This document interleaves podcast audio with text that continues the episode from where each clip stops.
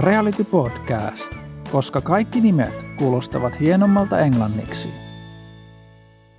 Rakas ystävä, tervetuloa jälleen miettimään syntyjä syviä mun kavereiden kanssa. Minä olen Mikael Elmolhoda ja tällä kertaa pistetään etäyhteys auki Eveliina Rissasen kanssa. Moi Eve. Moi. Mistäs päin Suomea sinä oot juttelemassa tänään?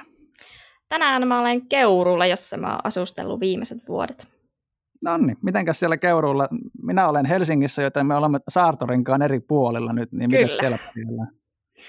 Ihan mukavasti, vähän vaihtelevissa fiiliksissä tuon koronan suhteen, mutta niin aika lailla etäopiskelua on ollut ja lenkkeilyä ja semmoista aika tavallista, mutta nyt vähän supistumpaa arkea.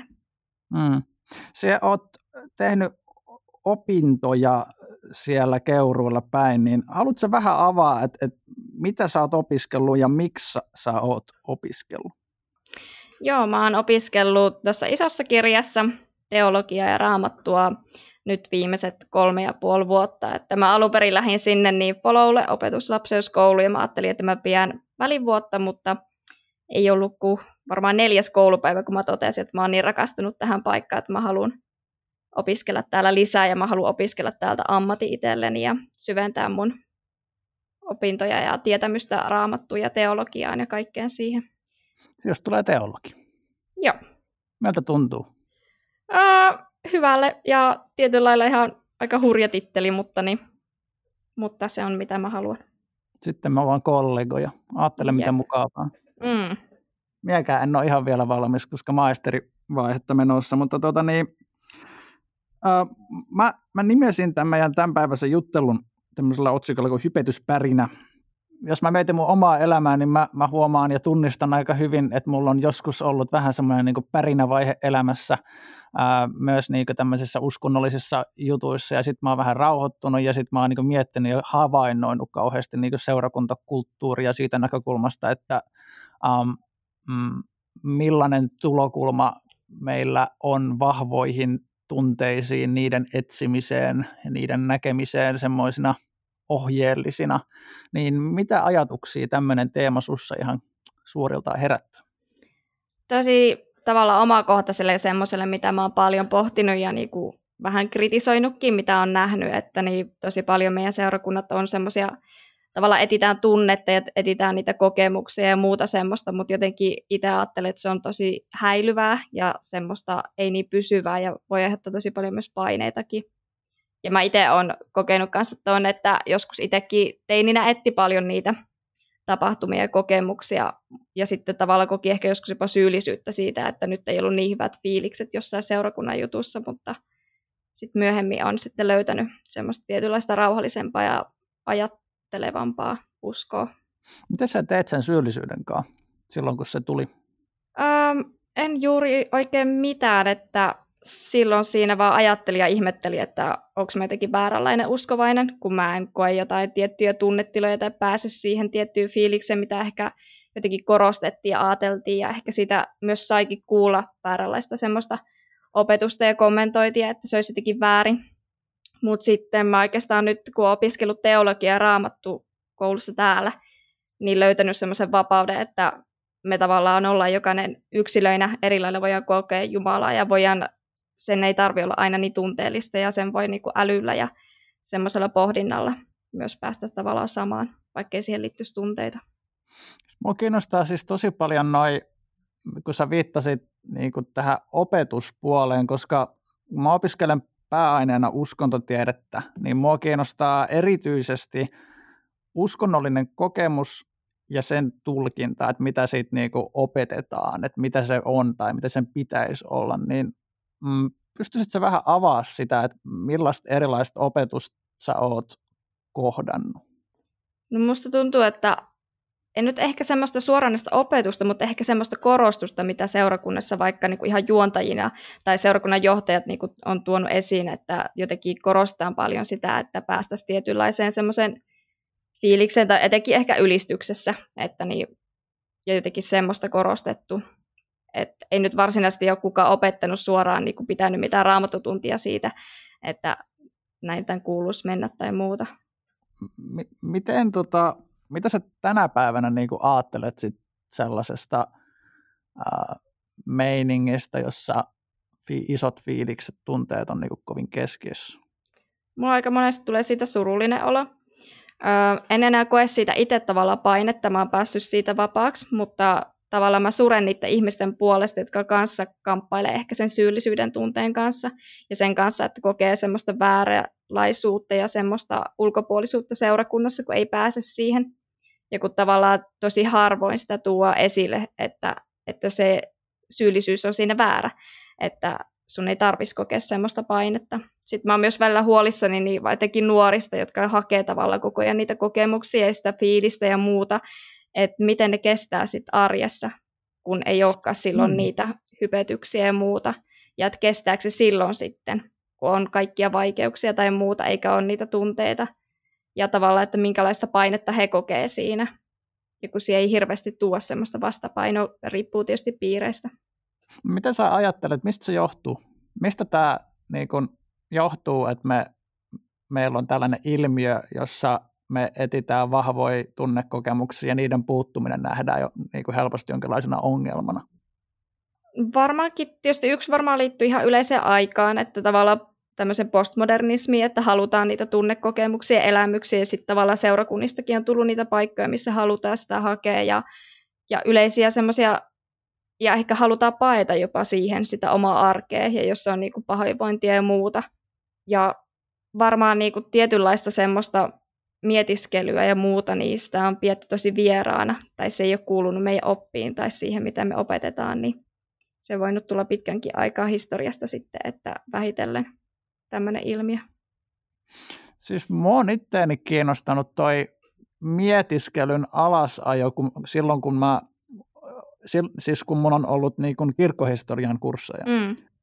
Ja sitten minä olen kelannut sitä, kun 1500-luvulla katsottiin luostarilaitosta, niin se, ainakin se, mitä meidän kursseilla niin on tuotu esiin, että siihen aikaan esitettiin paljon semmoista kritiikkiä, että hei, että täällä on paljon porukkaa, jotka kelailee asioita ja rukoilee ja tälleen, että tämä ei ole kovin tuottavaa, tämä ei ole kovin hyödyllistä ajankäyttöä, pitäisi olla tehokkaampi.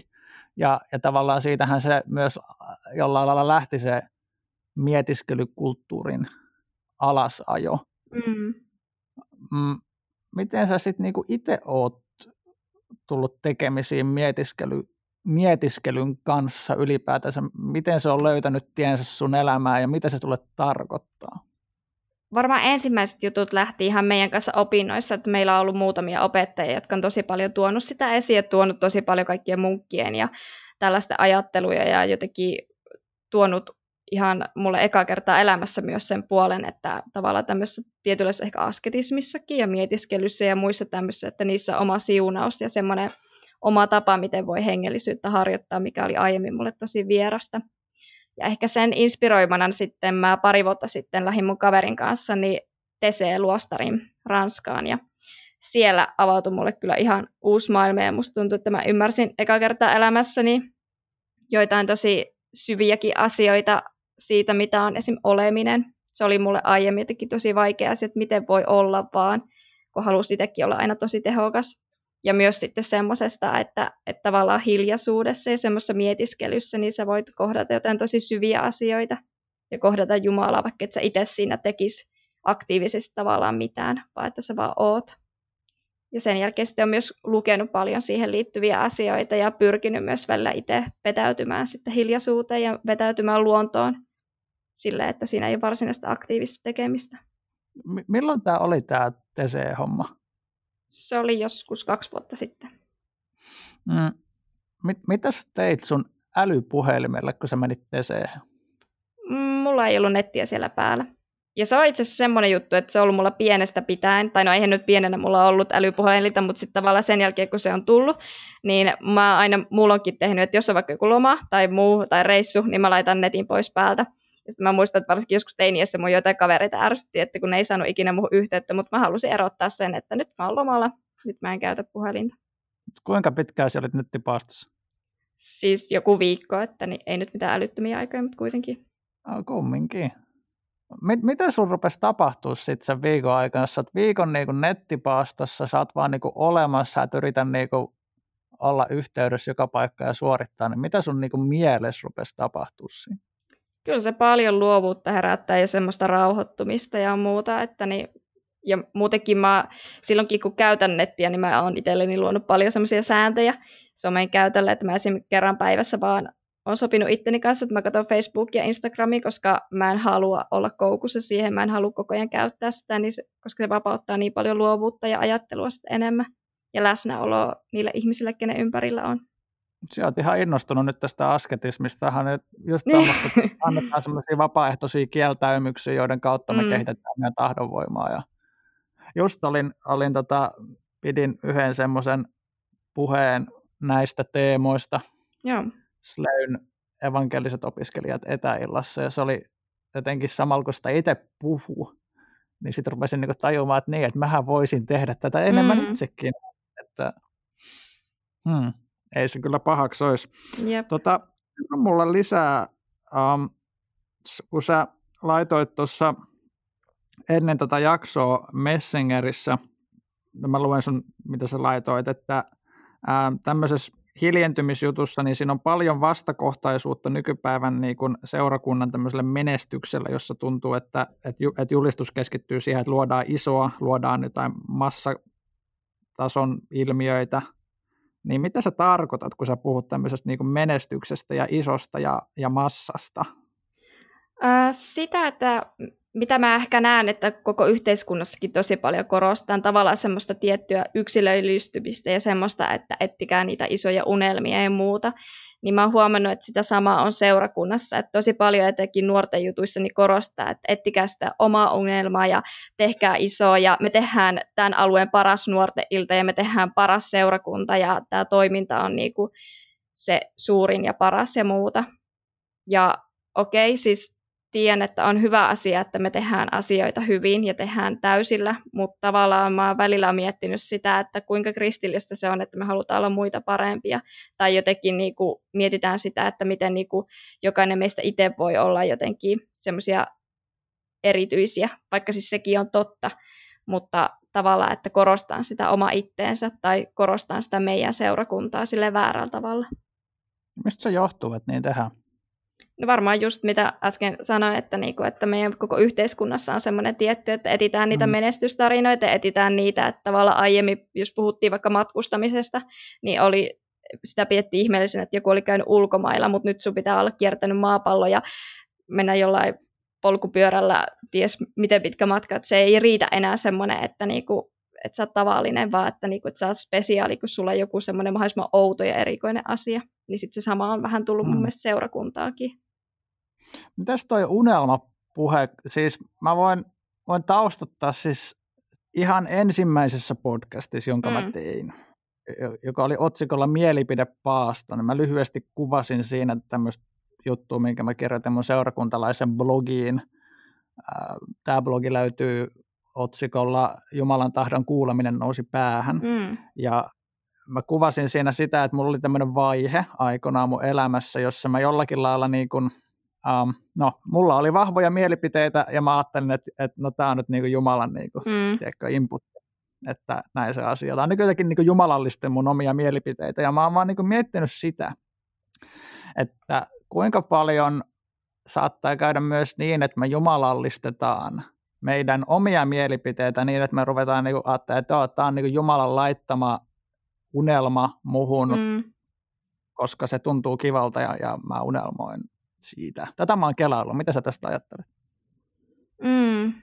Tietyllä tavalla toisaalta mä ajattelen, että se on niin, tai mä joskus toisaalta koen niin päin painetta, että jos mulla oli joku unelma vaikka lähetystyöstä, niin mä mietin, että voiko mä sanoa, että tämä on mun kutsumus, jos tämä on niin kuin enemmän mun haave. Mutta sitten mä rupesin miettimään, että toisaalta jos Jumala on luonut meidät, niin se on luonut myös meidän sydämme ja tavallaan niin kuin ehkä ne kyvytkin haaveilla ja unelmoja. Mutta on tosiaan tietysti se puoli, että tietysti jos liikaan tavallaan hengellistetään sitten asioita.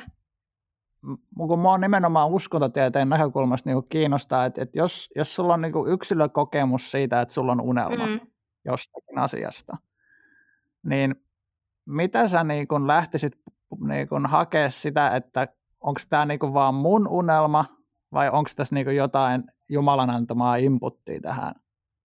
mitä mun kouluista tehdä? Miten sä lähtisit niin kuin hakemaan näiden kahden välistä eroa tai ratkaisua?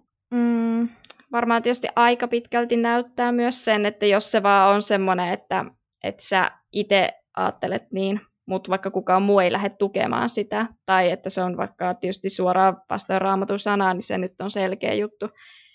Että varmaan miten yleisestikin etsitään johdatusta elämään, ja etsitään niitä, että näkeekö joku muu kanssa, että mulla voisi olla kyky tai mahdollisuus tämän unelman toteuttamiseen, tai antaako mitkään niinku olosuhteet sille niinku osvittaa, että tämä elämä voisi lähteä tuohon suuntaan, että se unelma toteutuisi, tai että tavallaan sille tietynlaisia todisteita lähtee etsimään tai katsoa, että tuleeko.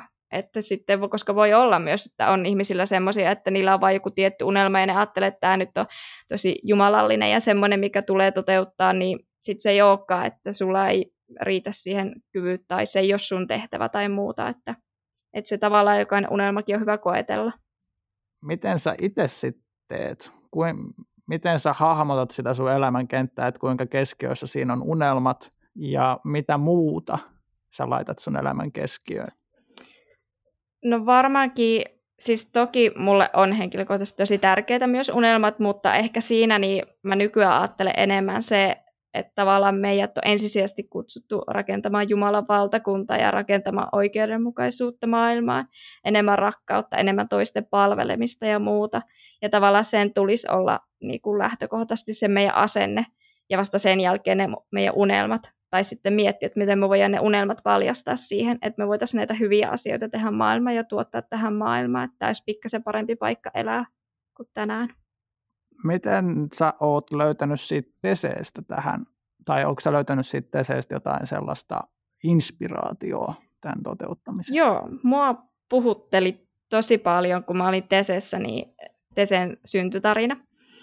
Koska mä näin siinä tosi paljon semmoista vastakohtaisuutta siihen, mitä äsken puhuttiin tässä seurakuntakulttuurista. Että siellä se Tese oli itsessään syntynyt niinkin yksinkertaisesti, että oli munkki, joka halusi luoda paikan, missä ihmiset voisivat tulla etsimään Jumalaa ja missä he voisivat saada ruokaa ja ravintoa, koska sillä oli toinen maailmansota. Mutta sen jälkeen sitten, kun alkoi tulla maailmassa muitakin vaikeuksia, niin nuoret alkoivat vaan löytää sen paikan ja se alkoi olla tosi suosittu paikka, ja ne oli munkitkin ihan ihmeessä, että mitä me tehdään näille nuorille, että niitä alkoi tulla, koska ne koki, että siellä heitä hyväksytään, heitä rakastetaan, ja he saa etsiä siellä Jumalaa ilman, että heitä pakotetaan johonkin muottiin. Ja nykyään siellä käy joka kesä 6 000 nuorta ympäri maailmaa, eri kirkkokunnista, eri uskonnoista jopa, ja joku voisi pitää tuota tosi menestystarinana. Mutta se, mikä mua puhutteli siinä, oli se, että ne ei niinku itsessään, ne munkit, ne ei halunnut edes, tai ne ei niinku kuvitellut tai unelmoinut, että siitä tulisi tuommoinen menestyspaikka, missä niinku nuoret, mikä olisi suosittu, mitä ehkä moni seurakunta taas haluaisi. Niin siinä oli mun mielestä hieno jotenkin semmoinen lähtökohta, että heidän halu oli etsiä Jumalaa, heidän halu oli palvella, ja tavallaan ytimessä oli se Jumalan valtakunnan rakentaminen, eikä se, että tehdään nyt tämmöinen suurpaikka, missä on tavoitettu paljon ihmisiä. Ja joskus mä mietin, että eikö seurakunnatkin ja eikö me ihmiset voitaisiin kanssa niin kuin tietyllä tavalla keskittyä siihen henkilökohtaiseen Jumalan etsimiseen ja muiden ihmisten palvelemiseen, ennen kuin me mietitään niitä, että miten paljon me saataisiin meidän nuorten iltaa ihmisiä ja miten suuri tästä jutusta voisi tulla. Miten toi käytännössä toimii? Että tavallaan jos sinne tulee porukkaa eri uskonnoista, niin miten se käytännössä voi niin kuin toimia se yhteys siellä jotenkin kuulostaa niinku aika siistiltä, mutta niinku miten se toimii? Se on tosi mielenkiintoinen systeemi, että no siellä siis on, ihmiset jaetaan aina tai joka niinku päivään kuuluu esim. Tavalla tietynlaisia soluja, mihinkä munkit ensin opettaa opetuksen ja sitten ne antaa sellaisia kysymyksiä, minkä kanssa voi sitten niinku eri ihmiset niinku pohtia. Ja esim. Mullakin oli siellä viikon aikana se oma ryhmä, niin siinä oli vaan 2 muuta niinku kristittyä. Että kaikki muut sanoo, että ei he oikein tiedä, mihin uskoo tai kiinnostaa toi buddhalaisuus tai tämmöinen, niin sitten me niinku yhdessä pohdittiin silti niitä samoja asioita ja ne oli kiinnostuneita, että mitä mä uskovaisena ajattelen joista asioista ja mä myös halusin kuulla, mitä he ajattelee, että sille tavalla, niinku, että kukaan ei kieltänyt, että sun pitäisi tai sanonut, että niin sun pitäisi näin uskoa tai näin tehdä, vaikka ne muunkin tietysti, niin edusti ja halusi tuoda sitä kristinuskon sanomia. Me käytiin niin kuin Raamatun kertomuksia läpi siinä ryhmässäkin ja käytiin niin kuin mitä Raamattu opettaa asioista, mutta silti heillä oli tavallaan, ihmiset kokee siellä, että he saa silti tulla, vaikka he uskos eri tavalla tai eri Jumalaan tai eivät edes välttämättä tiedä, haluaako he tulla koskaan uskoa. Ja sitten myös tavallaan ihmisten kokemukset siellä oli myös erilainen, kun siihen kuului paljon sitä mietiskelyä ja hiljaisuutta, niin sitten yksi esim. Tyttö sanoi, joka oli kiinnostunut buddhalaisuudesta, että no, hän ei ajatteli sitä silleen kristillisesti tai hengellisesti, vaan hän sitten niin kuin muuten vaan rauhoittuu siinä. Ai että mä tykkään tässä niin kuin jotenkin siitä, että tässä ei niin kuin haeta mitään niin kuin vastakkainasettelua tai viholliskuvaa. Siis mun täytyy sanoa, siis mulla on kaveri. Jep. Hän on käynyt monitahoisen elämän läpi. Mahdollisesti saa hänet johonkin myöhempään podcast-jaksoon vieraaksikin. Mutta siis hänellä oli ensinnäkin tällainen, mitä mä sanoisin ihan hyvin, pärinävaiheeksi. Eli hän pärisi oikein kovasti ja katsoi netistä saarnoja ja hyvin ehkä poleemisesti toi niitä uskon näkemyksiä. Ja sitten hän vähän kyllästyi niin kuin siis tietysti ehkä omaan pärisemiseen, mutta myös siihen, kun muut pärisi sitten hänelle niin paljon. Ja, niin se oli jollain lailla kiva niin kuin nähdä sitä, että hei, että ei tarvitse niin kuin päristä niin paljon. Ja että niin kuin maailma ei niin kuin kaadu siihen, että ihmiset kelailee asioita vapaasti ilman mitään semmoista ohjattua pakkoa, että sun pitää päätyä nyt tähän tulokseen, muuten sä et saa leikkiä meidän kanssa. Tykkään ajatuksesta. Jep. Tulee jotenkin semmoinen rauhanprojektiviva tuosta. Tai siis kun mulle itselle niin kuin uskontotiede on, mä jotenkin, mikä mua motivoi opiskelemaan uskontotiedettä, niin yksi merkittävä juttu, että mä näen sen jonkinlaisena rauhanprojektina. Että hei, että okei, meillä on erilaisia uskontoja, kuitenkin pitäisi tulla toimeen tässä samassa maailmassa, niin ainakin me ollaan vähän paremmassa jamassa, jos me ymmärretään niin kuin toisiamme ja sitä, että mihin se toinen tyyppi uskoo. Kyllä. Miltä se tuntui susta? Siis tämmöinen, että ei ole niin kuin mitään pakkoa, että kaikki kunnioittaa sun uskonnollista autonomiaa, niin miltä se tuntui sussa ja mitä se niin kuin teki sulle itsellesi? Tosi hyvälle ja sitten se tuntui jotenkin hassulle, että mä menin kanssa itse sinne rauhoittumaan, mutta loppujen lopuksi niin kun se tuntui melkein evankeliointimatkalle siinä mielessä, että ne oli niin kiinnostuneet, että mitä mä ajattelen ja mä olin kiinnostunut, mitä he ajatteli ja tavallaan tajus sen, että kun on tuommoinen vapaus, että kaikki saa olla sitä, mitä he on, niin loppujen lopuksi se herättääkin kiinnostusta myös siihen, että miten toinen uskoo ja se voikin, niin kuin, tai sille tuntuu, että välillä uskovaiset pelkää tosi paljon niin kuin eri uskonnoissa olevia ihmisiä tai jotenkin ajatella, että se on vaarallista tai tarttuvaa tai muuta, mutta tuommoinen niin kuin yhteys ja just tuommoinen, mistä säkin puhuit, rauhan eleet, niin se voi olla tosi yhdistävääkin, mutta se ei silti vie tavallaan sitä mun uskoa pois tai mun kristillisyyttä pois, vaan päivästön vahvistaa sitä, ja siinä joutuu oikeasti myös miettimään, että miten mä ajattelen, miten mä uskon, että ei elä vaan sokeasti sitä omaa uskonsa todeksi. Ja mä tykkään tuosta, kun sä sanoit, niin kuin, että on helposti semmoinen viba, että on niin kuin vaarallista tai tarttuvaa, kyllä, kun on eri uskontoa oleva ihminen, koska mä voin täysin myöntää, että joskus 10 vuotta sitten, niin tää oli about niin kuin jotenkin se, miten mä niin kuin kelasin, että mä koin sen niin kuin melkein automaattisena uhkana. Ja että mun tulokulma toisiin uskontoihin oli semmoinen, että uhka, vaara, vastakkainasettelu. Ja nyt mä en jaksa sellaista. Mä oon niin ahdistunut olo siitä, että hei, että meillä on niin paljon ongelmia maailmassa muutenkin, niin ei me nyt tarvita niitä enää lisää. Kyllä. Ja mä ainakin itse myös näen myös ihan kristittyjenkin keskellä. Että jos jo niin kuin kristittynä sä ajattelet eri tavalla, niin me ollaan siitäkin välillä niin kuin tosi säikähtäneitä tai muuta, että niin ei jotenkin ymmärretä sitä. Onko sä kokenut, että sä saat niinku eri tavalla uskovien kristittyjen kanssa luotua ymmärrystä ja yhteyttä näillä periaatteilla, mistä me ollaan puhuttu, ja jos kyllä, niin haluatko sä kertoa jonkun esimerkin? Joo, ja sille mulla on aika normaalia se, että on tosi paljon tekemissä ihmisten kanssa, jotka ollaan uskovaisia molemmat ja muuta, mutta ajatellaan tosi eri tavalla. Mutta no en tiedä, pystyykö mä sanomaan, että näillä samojen metodien avulla, mutta mulle itselle yleisestikin on tosi tärkeää semmoinen, että mä opin ymmärtämään toisia ihmisiä ja mä haluan kuulla ihmisten tarinoita. Ja mä ajattelen, että jos on, vaikka olisi joku pahantekijäkin, että sillä on aina joku motiivi, miksi se tekee jotakin. Ja sama vähän, se nyt on pikkasen kaukaa haettu esimerkki tähän, mutta kuitenkin, että tavallaan se, että mä haluan löytää ymmärryksen ja motiivin sille, että miksi joku ajattelee tai uskoo tietyllä tavalla, ja sitä kautta voi löytää sen tietyn yhteyden. Ja tavallaan niin kuin, että, ja sitten ehkä sen on huomannut, varsinkin nyt kun opiskellut teologia, että mitä paremmin mä opiskelen, niin opin tuntemaan, kuka mä oon, miten mä uskon ja mitä kristinusko todella on, niin sitä tavalla vankemmalla pohjalla se mun usko ja mun identiteetti on, jolloin jos mä juttelen muiden kanssa ja tutustun niihin, jotka uskoo ja ajattelee eri tavalla, niin se, ei niinku, se vaan vahvistaa sitä myös omaa ja se voi vahvistaa sitä toisen.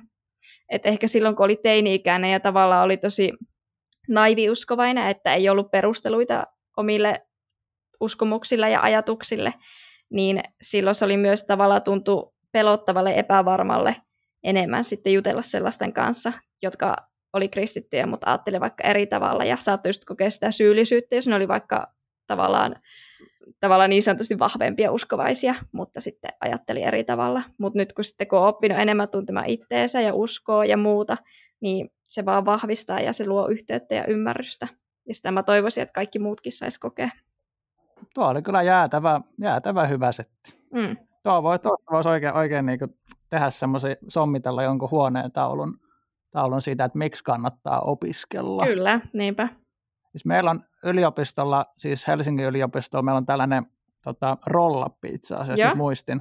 Siinä lukee, että understand religion, understand the world. Mm, kyllä. Mä olen vaan silleen, wow, toi on se, miksi mä opiskelen. Mm. Siis niin, terveisiä sille tyypille, joka on tehnyt Helsingin yliopiston roll-up. Jep. Mahtava homma. Eve, on ollut ihan mahtava jutella sun kanssa. Kiitos tästä. Kiitos. Palataan toisella kertaa ja tsemppiä sulle sekä opintoihin että koronaeristykseen. Kiitos samoin.